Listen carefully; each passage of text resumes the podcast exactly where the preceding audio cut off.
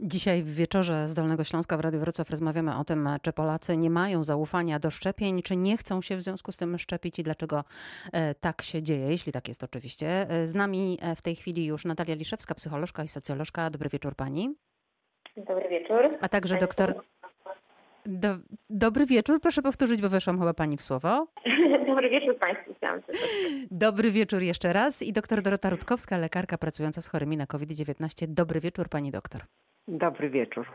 Przytoczę na początek e, ostatni e, sondaż, sondaż zatytułowany Opinie Polaków podczas pandemii SARS-CoV-2. On został przeprowadzony w dniach od 20 do 21 e, maja tego roku przez Centrum Badawczo-Rozwojowe Biostat, bo ów sondaż Trochę mówi o naszym podejściu e, do szczepień.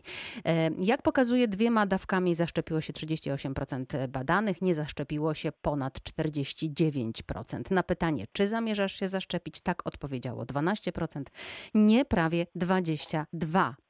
Spośród osób, które nie zamierzają się zaszczepić, e, wskazywane powody to dla 52% boję się skutków ubocznych, dla 46% nie wierzę w skuteczność szczepionek, dla 45% szczepień szczepienie nie chroni przed e, mutacjami, a ponad 16 wciąż e, uważa, że pandemii w zasadzie nie ma. Zatem e, na początek chciałam zapytać obie panie, jeśli panie oczywiście się zgadzają na ujawnienie tych, tych informacji, czy panie są zaszczepione? Pani doktor.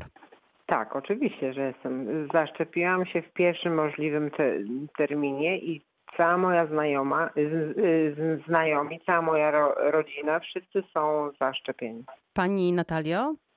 Ja również jestem zaszczepiona i podobnie cała moja rodzina e, także jesteśmy zaszczepieni poza dziećmi, bo to jeszcze nie ten etap, ale e, my, mhm. tak.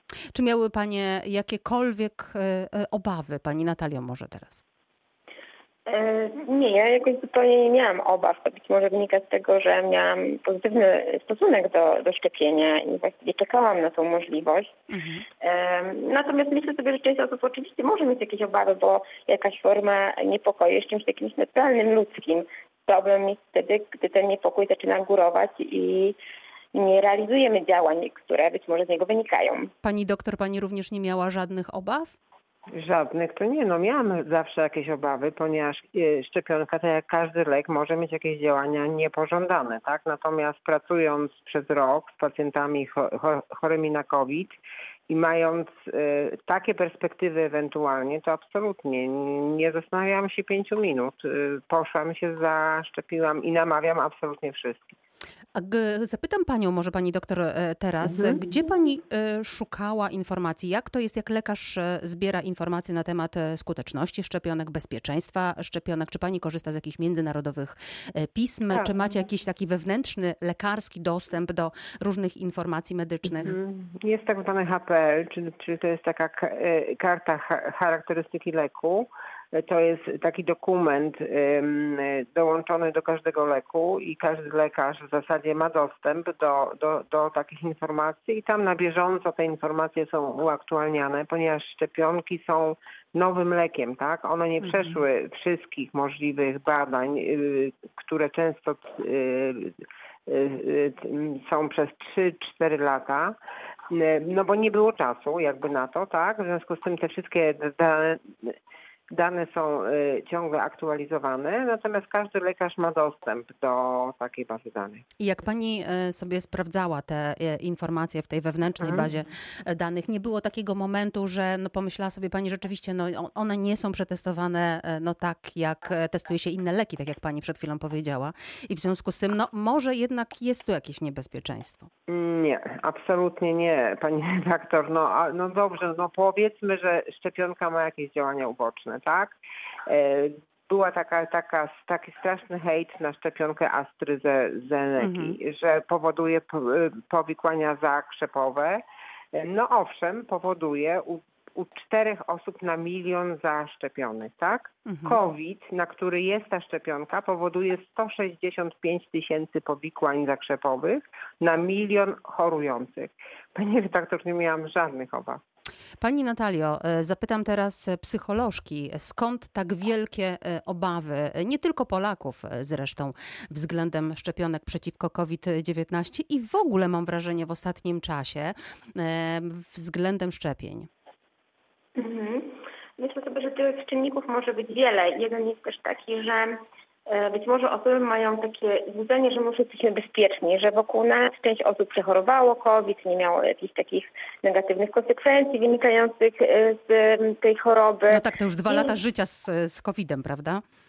Tak, jest jakieś oswojenie już lęku przed COVID-em i nagle pojawił się lęk przed szczepionkami. To jest jakimś paradoksem i dlatego też myślę sobie, że trochę też być może media i przekaz ma tutaj swój wpływ, że dużo zapewne bardziej sprzedaje się informacja o powikłaniach dotyczących szczepionki mhm. niż już taka informacja dosyć e, oswojona, dostępna, że ktoś zmarł e, z powodu COVID, tak? To już jesteśmy z tym jakoś e, zaznajomieni. No myślę sobie też o tym, że ten e, lęk wynika z jakiejś niewiedzy, nieświadomości, z braku um, też dostępu do informacji, chociaż te informacje są, ale oczywiście my też funkcjonujemy w określonych e, bańkach, w określonych środowiskach i czasami może być tak, że mamy do tych, dostęp do informacji nieprawdziwych, fałszywych i wzmacniamy się w tych informacjach niesprawdzonych, e, bo na przykład nasi bliscy czy przyjaciele właśnie są przeciwni szczepionkom. E, I też myślę sobie, że wobec tych środowisk bardzo trudno jakoś kierować działania e, nakierowane na to, żeby jednak zmienić swoje podejście, że tą grupą, gdzie warto redukować obawy czy niepokoje są właśnie te osoby, które są niezdecydowane, które mają pewne obawy, ale być może w kontakcie z jakimś autorytetem, być może z lekarzem właśnie pierwszego kontaktu. Są do przekonania jeszcze. Znajomym, tak, którym ufają, są do przekonania. Pani tak. powiedziała brak wiedzy, e, a ja przygotowując się dzisiaj do dzisiejszego e, programu e, sprawdziłam taką stronę internetową StopNop i na tej stronie internetowej jest mnóstwo różnych publikacji, publikacji również naukowych podobno, podobno lekarskich. Trudno mi było je zweryfikować, dlatego używam słowa podobno, które odnoszą się właśnie, znaczy poddają w wątpliwość szczepienia nie tylko przeciwko COVID. Pani doktor, w takim razie razie, mhm. no właśnie, jak uruchomić tutaj krytyczne myślenie, jak zweryfikować te informacje, bo jeśli mm, ktoś wchodzi na taką właśnie e, stronę, czy mhm. też e, na profil facebookowy e, grup związanych ze środowiskiem antyszczepionkowców w ogóle, to on dostaje mhm. tam pakiet informacji i to takich na przykład, no pierwsza, dzisiejsza jest taka, że człowiek, który odkrył, odkrył wirus HIV, mówi, że szczepienia przeciwko COVID to jest informacja z dzisiaj, to jest błąd medyczny. No i teraz mamy no autorytet, prawda? Ja myślę, że tak, taki autorytet, pseudoautorytet trzeba jednak zweryfikować, ale myślę, że przede wszystkim trzeba otworzyć szeroko oczy i zobaczyć, co się dzieje w grupach, które są zaszczepione. Ja, ja pani redaktor, podam taki przykład.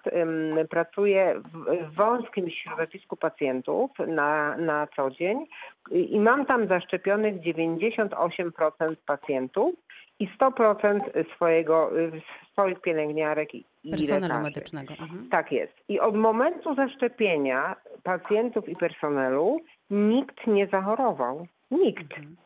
A wcześniej było różnie, różnie było. Były tak, takie, takie momenty, że chorowało i 12 osób na raz 15.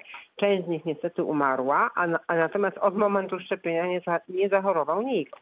W związku z tym no chyba wystarczy spojrzeć, tak, czy wśród grup, które są zaszczepione, czyli wśród medyków, tak, wśród, wśród grup y, służb mundurowych, wśród osób starszych, czy te grupy jednak przypadkiem nie chorują mniej. Taki to dla mnie jest e, ewidentny dowód na skuteczność szczepionki. No tak, to jest bardzo mocny argument, bo on jest oparty na, na doświadczeniu, prawda? E, zapytam tak. panią, panią Natalię mhm. Liszewską e, w tej chwili, a jak, jakich argumentów psychologicznych pani by użyła, żeby, no właśnie, przekonać kogoś, że, e, że w ciągu dwóch lat nie umrzemy, bo taki, taki, taki argument też, czy, czy przepraszam, tak, taką informację też czytałam, że wszyscy zaszczepieni umrą w ciągu dwóch lat. No, e, co do tego argumentu, że trudno jakoś się odnieść, ale jak my możemy przekonać, to myślę, że też warto jakoś pójść z takiego poziomu indywidualnego na poziom szerszy i społeczny.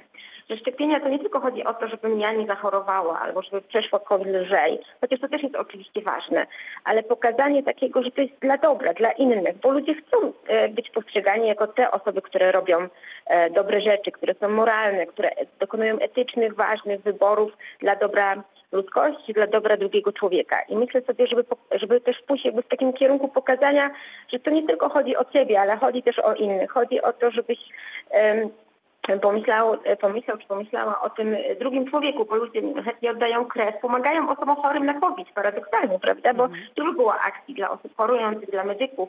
Ludzie chcą pomagać i wspierać, tylko że myślę, że nie dostrzegają tego, że w szczepieniu też jest właśnie ten wątek taki e, prospołeczny i myślę, że tym można by było też wzmacniać z jednej strony. No, Ale dokładnie taki sam argument podnoszą um, środowiska antyszczepionkowe, twierdząc, że oni no właśnie dbają o ogół e, społeczeństwa, ponieważ szczepionki nie są bezpieczne. Tak, no chociaż no, myślę ale... sobie, że... Tak, pani Natalia i potem pani doktor. Okay. Ja myślę sobie, że tutaj my e, naprawdę, ja bym odpuściła, być może to, może to tak zabrzmią e, lekceważąco, ale ta grupa antyszczepionkowców, każdy nasz argument będzie tylko polaryzować ich stanowiska i jeszcze bardziej będą się umacniać w swoich poglądach. Więc tutaj ich myślę, że już w pewien sposób bardzo trudno przekonać, bo to jest takie trochę mhm. w kolano. Bardziej ważne są dla nas te osoby, które są niezdecydowane. Pani doktor, pani chciała coś dodać? Ale co to znaczy, że nie są bezpieczne? No może nie są bezpieczne, witamina C też może być niebezpieczna, każdy inny lek ma jakiś mhm. swój potencjał jednak niebezpieczny, ale chyba w tej dyskusji wy, wydaje mi się, że ważniejsze, że są skuteczne, tak? Że zabezpieczają mnie, moją rodzinę, moją społeczność, tak y, y, mówiła pani psycholog. Poza tym szczepionka to nie tylko jest moje zdrowie, ale to jest to, że ja mogę się spotkać z rodziną, z przyjaciółmi, że ja mogę ich uściskać w końcu, wycałować. Że może pani pracować. Nie muszę ciągle nosić maski, mogę, mogę pracować, mogę pójść do kina, do restauracji. To są szczepienia, tak? Mo może trzeba pokazać tym ludziom, Y, którzy nie chcą, y, y, że, że szczepienia to jest tak naprawdę wolność ostatecznie, tak? Pani doktor, na chwilkę tutaj się i pani Natalio, na chwilę się tutaj zatrzymamy, mhm. postawimy kropkę. Teraz muzyka w Radiu Wrocław, a potem wracamy do rozmowy o tym, dlaczego wciąż za mało Polaków chce się szczepić.